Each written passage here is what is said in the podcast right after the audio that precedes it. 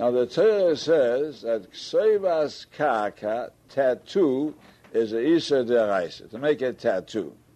Isa deraisa. Now ksevas kasa means writing and cutting into the skin. Kseves means writing, and kaka means cutting into the skin. That's how tattoo is made.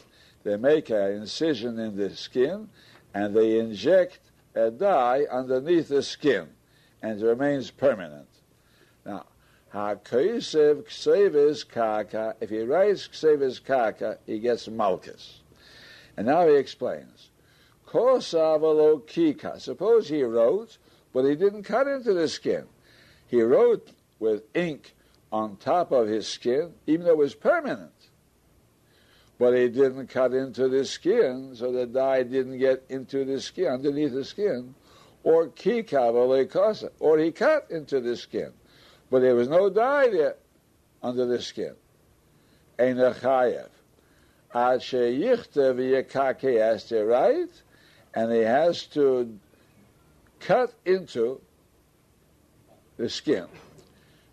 Bidyoy, it's mistaken, bidyoy, with ink, b'choil, with blue stone, or b'chol dova shu anything else that makes a permanent mark. Remember, it's not b'yoy, it's bidyoy. Rabbi Shimon ben Yudei, remember Shimon Rabbi Shimon, Amen.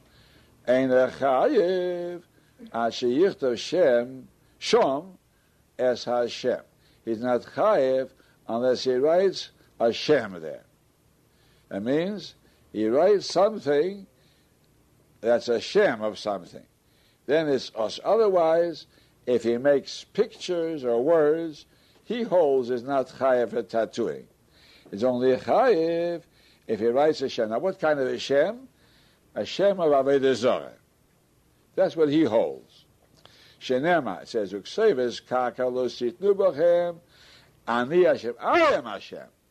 So it seems to be saying, don't write any tattoo of an idol or a name of a god, because I am the only Hashem. So that's how he learns Pshat. The Tanakhama holds anything, even if it's not idolatry. Any kind of tattooing is a high of Malchus. And he holds only if it tattoos a Shem of Avodah Zorah. Say that.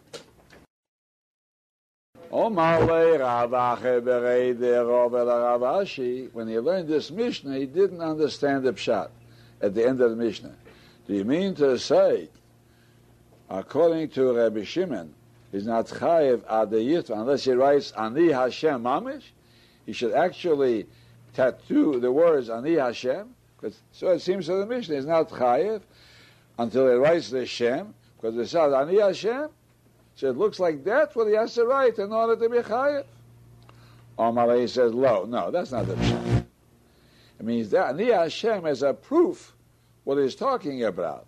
It's a proof that he's chayiv only if he writes the Shem of Avodah according to this Tana. Because Ani Hashem means I am the only Hashem. So if you tattoo another God's name, you're chayiv. Kedetoni bar kapora. And the chayiv What's the proof? Shenema kseves kaka lo sitnu bochem ani Hashem. It means ani Hashem below acher. I am Hashem and nobody else.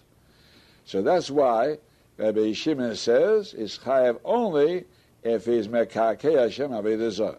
Tanakame holds any kind of kikui makes him chayav. Say that. That's where we stop.